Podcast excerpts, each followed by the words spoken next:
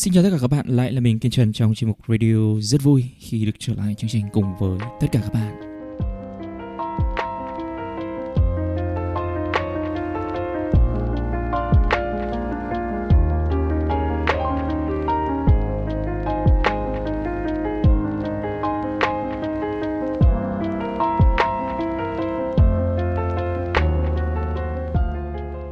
Như các bạn có thể thấy, Covid đã đến Hà Nội vào mỗi ngày chúng ta nhìn thấy những cái con số 7.000, 8.000, 10.000 ca. Và như các bạn có thể nghe giọng của mình trong radio lần này. Đây không phải giọng thật của mình, đây là giọng Covid. Và mình đang trong cái ngày thứ tư, mình đang bắt đầu cái ngày thứ tư, tính được ngày mình bị triệu chứng. Cho nên là các bạn thông cảm giúp mình. Thứ nhất là mình biết ơn tất cả các bạn đã gửi những lời chúc, những lời hỏi han, những lời quan tâm và mình thực sự rất là biết ơn. Mình mong cho tất cả chúng ta sẽ vượt qua cái giai đoạn khó khăn này bạn bè của mình ở Hà Nội gần như nhà nào cũng báo F0 và mình tin rằng cái con số thực sự nó còn cao hơn con số được báo cáo rất là nhiều. Không chỉ hơn một chút mà còn rất rất nhiều. Phải đến 5, 10 hoặc 20 lần con số được báo cáo. Thế cho nên chúng ta hãy cực kỳ bảo trọng. Có những cái biện pháp chuẩn bị thuốc men chuẩn bị những cái chiến thuật và mình biết rằng cũng có nhiều bạn xa nhà không có ai chăm sóc không có ai nấu nướng cho. Thì đây là điều khá là đáng tiếc. Tất cả những người trong gia đình của mình đều đã mắc Covid. Và rất là may mắn khi mà không có ai gặp những cái triệu chứng nặng và họ hồi phục khá là nhanh. Chỉ khoảng 4, 5, 6, 7 ngày gì đó thôi. Không có ai phải nhập viện, không có ai bị khó thở. Và đối với mình, đây là một điều rất là may mắn. Và như chúng ta thấy thì cái thông tin ở trên mạng ngày nay, những cái thông tin chính thống lẫn không chính thống, nó đều có một cái gì đó khiến cho chúng ta lăn tăn. Tức là chúng ta không biết cái nguồn thông tin nào là cái nguồn thông tin đáng tin cậy bác sĩ nào là bác sĩ nên nghe bởi vì chúng ta biết là có hàng trăm ngàn kiểu bác sĩ khác nhau hoặc là chúng ta không biết là có nên nghe những cái tổ chức quan liêu không đúng không ạ? Ví dụ là FDA, CDC, Bộ Y tế hay là phường xã hay là chính phủ hay là WHO chúng ta không biết. Và phần lớn chúng ta sẽ outsource cái khả năng suy nghĩ của chúng ta cho những cái tổ chức lớn hay là uy tín trong ngoặc kép để họ lo cái phần nghĩ hộ chúng ta. Và điều này về mặt lý thuyết rất là hợp lý. Vì thứ nhất là chúng ta không có nhiều chuyên môn. Cái thứ hai là phần lớn chúng ta còn phải bận sống, bận đi làm, bận nuôi con. Chúng ta không thể nào chúng ta ngồi hàng giờ chúng ta đọc research, vân vân và mây mây, đúng không ạ? Thế nhưng có một cái điều như này, đó là những cái tổ chức càng lớn thì nó lại càng công cành nó lại càng bị ảnh hưởng bởi quyền lực, bị ảnh hưởng bởi các giai thoại chính trị và bị sử dụng vào mục tiêu dẫn dắt đám đông. Cách vận hành của nó cũng rất quan liều đấy là lý do về mặt lý thuyết. Đây là cái việc rất là hợp lý nhưng trên thực tế, những cái tổ chức này lại mang lại những cái rủi ro rất là lớn đến những cái thông tin chính xác. Đấy là lý do mà chúng ta không thể nào chúng ta nhắm mắt nghe theo những cái tổ chức lớn. Bởi vì các bạn tưởng tượng như này, những người vận hành nên các cái tổ chức đấy, về bản chất chưa chắc họ đã là những nhà khoa học, tư duy độc lập, không bị mua chuộc bởi quyền lực. Và thứ hai đó là những người đứng đầu các cái tổ chức đấy, về bản chất họ cũng chỉ là quan chức chính trị họ bị điều khiển bởi bất cứ bên nào nhiều tiền, đúng không ạ? Bất cứ bên nào cho cái nguồn funding, cái nguồn tài chính. Cho nên là cái khả năng tư duy độc lập, cái công cuộc đặt sự thật lên hàng đầu, nó không còn đúng nghĩa nữa. Tất cả những gì bạn nhìn thấy chỉ là cái logo, chỉ là cái logo WHO chỉ cái logo FDA CDC bla bla bla. Chỉ là những cái logo như cái doctor nọ, doctor kia. Nếu mà chúng ta tin 100% có nghĩa là chúng ta là kiều. Và con đường cuối cùng, cái đích đến cuối cùng của Kiều là gì ạ? Đó là lò mổ.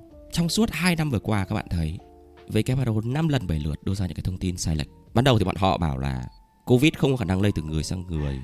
Sau này thì sao? Nó lây từ người sang người. Ban đầu những chuyên gia nói rằng khẩu trang không có tác dụng, đừng đeo khẩu trang. Thậm chí kể cả cái đợt đầu dịch mình có nghe một cái bài TED Talk của một cái bà chuyên gia ở một cái tổ chức này rất là lớn là bà khuyến cáo khẩu trang không có tác dụng, đừng đeo khẩu trang. Và bà khẳng định rằng khẩu trang nên được dành cho những nhân viên y tế, bác sĩ y tá thay vì dân thường. Và bây giờ thì sao? Tất cả chúng ta đều phải đeo khẩu trang. Lockdown, giãn cách xã hội sẽ làm phẳng cái đường Covid. Sau 2 tuần, chỉ 2 tuần thôi, chỉ 2 tuần thôi, tất cả mọi thứ sẽ về cũ. Và bây giờ sao? Sau 2 năm, lockdown gây lại thiệt hại. Nó mang đến thiệt hại khổng lồ cho nền kinh tế. Rất nhiều cửa hàng, rất nhiều công ty, doanh nghiệp đã phá sản vì lockdown. Và các bạn tưởng tượng thiệt hại về kinh tế nó chỉ là cái hiệu ứng ban đầu thôi nó còn hiệu ứng thứ hai thứ ba thứ tư bởi vì thiệt hại về kinh tế nó sẽ mang đến stress nó sẽ mang đến trầm cảm tự kỷ tự tử đánh nhau, gây lộn, hỗn loạn. Khi một con người có việc, có công việc, anh ta cảm thấy hữu ích. Nhưng khi công việc của anh ta bị mất đi, anh ta cảm thấy vô dụng. Anh ta cảm thấy bản thân mình là một kẻ ăn bám. Và việc tồn tại không có nhiều ý nghĩa. Và anh ta nhận tiền của chính phủ, tiền trợ cấp như một kẻ ăn bám. Trong khi đáng nhẽ ra anh ta đang được công hiến, đang được kiếm tiền trên chính cái sức lao động, chính cái sự sáng tạo, chính cái tư duy giải quyết vấn đề của mình. Thì nay anh ta ngồi nhà xem Netflix, chơi game, đếm thời gian, nhận tiền trợ cấp. Và cái việc nhận tiền trợ cấp này nó chỉ là ảo giác thôi, đúng không ạ? Vì chúng ta chẳng nhận được cái gì. Các bạn tưởng tượng người ta in tiền ra sau đó người ta đưa tiền cho bạn. Thì khi bạn nhận được tiền, lạm phát nó cũng tăng lên, đúng không ạ? Nghĩa là thiệt hại về kinh tế còn kinh khủng hơn. Thế cho nên là để mà chúng ta có thể tin vào các cái chuyên gia trong ngoặc kép dẫn dắt chúng ta và những cái chuyên gia đấy về bản chất là quan chức chính trị hoặc là những người đã bị mua chuộc có những cái giai thoại rất rất đám đông rất rất đàn kiều đưa ra những cái thông tin mà họ vỗ ngực cho rằng đây là thông tin chính thống kiêu ngạo cho rằng tôi đại diện cho sự thật thì chúng ta sẽ đến những cái ngày mà bạn sẽ phải tiêm 10, 20, 30 mũi vaccine các bạn ạ. Tiêm nhắc lại. Mình mình không anti vaccine các bạn nhé. Nhưng các bạn tưởng tượng như này, ban đầu họ khẳng định rằng tiêm hai mũi là ok, bệnh dịch chấm dứt. Bây giờ như thế nào ạ? Bây giờ người ta có một cái gọi là booster, tiêm 3 mũi chưa đủ, phải 4 mũi. Và sau 4 mũi như thế nào nữa? Thì liệu chúng ta có tin được họ được không ạ? mà nói thật là các bạn, nếu mà chỉ tiêm hai mũi xong và ok, chấm dứt tất cả mọi thứ, không bao giờ phải lo nữa. Thì thôi tất cả chúng ta tiêm cho nó xong, đúng không ạ? Mình không phải là anti. Nếu mà tiêm hai mũi xong mà ok, không bao giờ phải lo nghĩ gì nữa. Giống như kiểu những cái mũi tiêm chúng ta tiêm hồi còn nhỏ đúng không ạ? Không bao giờ phải lo nghĩ gì những cái bệnh uốn ván, uh, viêm não Nhật Bản hay gì gì nữa. Nhưng đây nó bắt bạn phải nhắc lại nhiều lần. Mà trước đấy nó bảo với bạn rằng chỉ cần tiêm hai mũi là ok, là ok. Thế liệu bạn còn tin những cái bullshit của nó không? Nếu mà tiêm hai mũi xong ok, tại sao bạn vẫn phải đeo khẩu trang?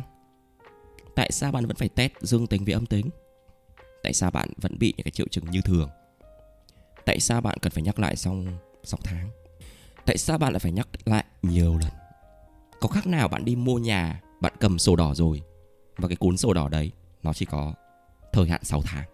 Và sau 6 tháng cái căn nhà đấy không còn là của bạn nữa, bạn phải mua thêm. Bạn phải booster để căn nhà tiếp tục là của bạn. Có khác gì đi thuê không ạ? Và ban đầu họ khẳng định rằng hai mũi là ok. Và các bạn tìm thông tin trên Google. Các bạn yên tâm là bây giờ mình không còn dùng Google nữa. Mình dùng DuckDuckGo. Bởi vì Google sẽ cho bạn những cái thông tin định hướng. Nó không còn khách quan nữa. Nó không còn là bộ máy tìm kiếm khách quan. Hay thậm chí trên Facebook, Twitter. Bạn phải follow những cá nhân độc lập. Nếu mà bạn muốn tìm kiếm chân lý, nếu mà bạn muốn tìm kiếm sự thật, bạn phải sử dụng tư duy phản biện, tư duy độc lập Mà chúng ta phải đặt cái mục tiêu tìm kiếm sự thật lên hàng đầu nếu không chúng ta sẽ bị dẫn dắt bởi vì khi mà bạn gõ cái từ khóa mà bạn cần tìm trên Google Google sẽ dẫn bạn đến những cái kết quả của cái giai thoại của cái narrative mà họ muốn bạn nghe theo ý của họ nó sẽ cho bạn những cái thông tin chính thống trong kép WHO, FDA, CDC đấy là lý do mình follow những người có cái integrity cao có cái độ liêm khiết cao ví dụ như là Dr. Chris Martinson Peak Prosperity trên YouTube hay là Dr. Peter McCullough, Dr. Robert Malone mà đã xuất hiện trên Joe Rogan Podcast. Đây là những cái nguồn tư duy độc lập rất là cao. Hay là Brad Weinstein. Đây là những cái nguồn thông tin là giới thiệu cho mình tìm hiểu và biết đến ivermectin, biết đến tầm quan trọng của vitamin D trong điều trị Covid. Nếu mà các bạn hỏi nhà thuốc thì họ có cho bạn những cái thông tin như này không ạ? Hay các bạn hỏi phường xã, hỏi đám đông, hỏi những người xung quanh bạn, họ có cho bạn những cái thông tin như này không ạ? Ivermectin là thuốc đã được giải Nobel, được chứng minh tính hiệu quả và an toàn bởi chính WHO trước khi có Covid các bạn ạ. Được công nhận bởi FDA và giờ nó đã là thuốc phổ cập có thể mua ở bất cứ hiệu thuốc nào trên thế giới với mức giá rẻ mạt 35.000 một viên. Nó không còn độc quyền với bất cứ bên nào cho nên là bất cứ ai đều có thể mua được với mức giá rất là rẻ, có thể tự điều trị. Mình nghĩ rằng đây là một trong những cái lý do khiến cho rất là nhiều bên quyền lực cảm thấy bị đe dọa bởi vì khi mà bạn có thể tự chữa được có nghĩa là bạn không cần đến họ nữa khi bạn không cần đến họ nữa bạn có thể tự chữa được thì có nghĩa rằng quyền lực lúc này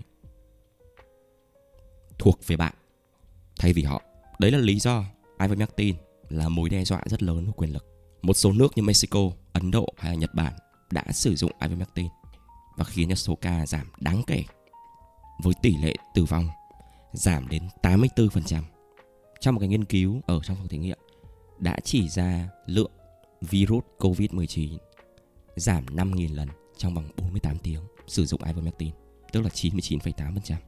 Trên thực tế thì những nước bùng dịch cấp độ rất là cao, họ không một cách nào khác, họ sử dụng rất nhiều các cách khác nhau. Trong đó có ivermectin và cho thấy cái tính hiệu quả rất là lớn trong việc giảm số ca lây nhiễm và giảm tỷ lệ nhập viện, tỷ lệ tử vong. Nếu mà các bạn search Google các bạn sẽ ra những cái kết quả như kiểu ivermectin không có tác dụng đâu, ở ivermectin không hiệu quả hay là ivermectin không hiệu quả bla bla bla ở các cái thông tin chính thống trong ngoặc kép. Đấy là lý do mà chúng ta cần đến tư duy độc lập là vì thế. Nếu không, chúng ta sẽ đọc và chúng ta sẽ bị dẫn dắt. Và tất nhiên bản thân mình cũng không đại diện cho sự thật. Mình khuyến khích bạn tư duy độc lập, tự tìm hiểu, đừng nghe bất cứ ai dẫn dắt kể cả mình. Ngày thứ tư uống ivermectin thì mình cảm thấy ok như các bạn thấy. Mình có thể làm podcast. Giọng có thể vẫn hơi ồm ồm một tí nhưng nhìn chung mình thấy khá là hồi phục. Bà ngoại của mình gần 80 rồi, rất nhiều bệnh nền. Sau khi nghe tin bà F0, mình phải chạy ngay ra nhà thuốc Long Châu mua hai vỉ ivermectin cho bà. Và bà mình vượt qua một cách gọn gàng. Và tưởng tượng nếu không có ivermectin, mình chắc chắn sẽ rất là vô hưởng. Nhưng rất là may khi bà mình vượt qua mà không có di chứng gì cả. Mình mua ivermectin cho những người xung quanh mình uống, nó cũng rất là rẻ các bạn ạ. Rất là sẵn, rất là rẻ. Và tất nhiên là nếu mà bạn hỏi nhà thuốc chắc chắn họ sẽ bảo với bạn đây là thuốc tẩy run. Họ không có đọc thông tin các bạn ạ. Nhiệm vụ của họ là bán thuốc theo chỉ định còn các cái tác dụng khác chúng ta cần đến những cái chuyên gia thực sự cần đến tư duy độc lập khách quan và kể cả bác sĩ cũng thế các bạn nhé bác sĩ cũng có rất nhiều kiểu khác nhau có những bác sĩ tư duy độc lập, có những bác sĩ giáo điều, có những bác sĩ không có đạo đức nghề nghiệp. Có những bác sĩ chỉ là trò hề thôi. Họ chỉ là người thôi mà, đúng không ạ? Thế lúc nào chúng ta phải có cái sự tỉnh táo, chúng ta không thể outsource hết tất cả cái suy nghĩ, cái trí tuệ của chúng ta cho người ngoài được. Ít nhất phải để lại một chút. Ít nhất phải tự suy nghĩ cho chính mình. Ngoài ra thì một số bạn hỏi mình mua vitamin D ở đâu? Mình mua ở trên Shopee các bạn ạ. Các bạn không cần để ý quá nhiều vào nhãn mác. Bởi vì vitamin D thực chất nó chỉ là một cái sản phẩm phổ cập thôi. Nhãn mác không quá quan trọng bằng nồng độ và thậm chí giá cả. Nó giống như gạo ấy các bạn ạ. Nó chỉ là sản phẩm phổ cập, đừng quá quan trọng nhãn mác, thương hiệu. Những cái đấy chỉ là ảo thôi. Bạn chỉ cần quan trọng đây là vitamin D, đúng không ạ? Ok. Nồng độ bao nhiêu? 1000 EU, 2000 EU, 5000 EU. Vì nếu mà bạn ra hiệu thuốc ở Việt Nam ngày nay các bạn sẽ không thấy những cái vitamin D có nồng độ quá 1000 EU mà chỉ là 400 EU cho trẻ em chẳng hạn, ví dụ như thế. Thì những cái này nó không đủ, hoặc là nó quá ít, hoặc là bọn nó làm thương hiệu. Cho nên là cái giá của nó rất là cao. Nhưng cái lượng vitamin D thực sự rất là thấp, đúng không ạ? Chúng ta nhìn thấy ở trên nhãn mác có 400 EU thì làm sao ăn thua? Phải 1.000 hoặc 2.000 đúng không ạ? Cái này các bạn có thể lên Shopee có hơn 350.000 Mình mua là 350.000 một lọ 5.000 EU các bạn ạ 5 ngày uống một lần cũng được Rất là sẵn các bạn nhé Radio cũng dài rồi Dù sao thì mình cũng chúc các bạn và gia đình vượt qua cái con virus này. Cảm ơn tất cả các bạn đã cùng đồng hành cùng radio. Và mình mong cho tất cả chúng ta đều mạnh khỏe Thực sự, thực sự yêu quý tất cả các bạn. Hẹn gặp lại trong khoảng thời gian gần nhất.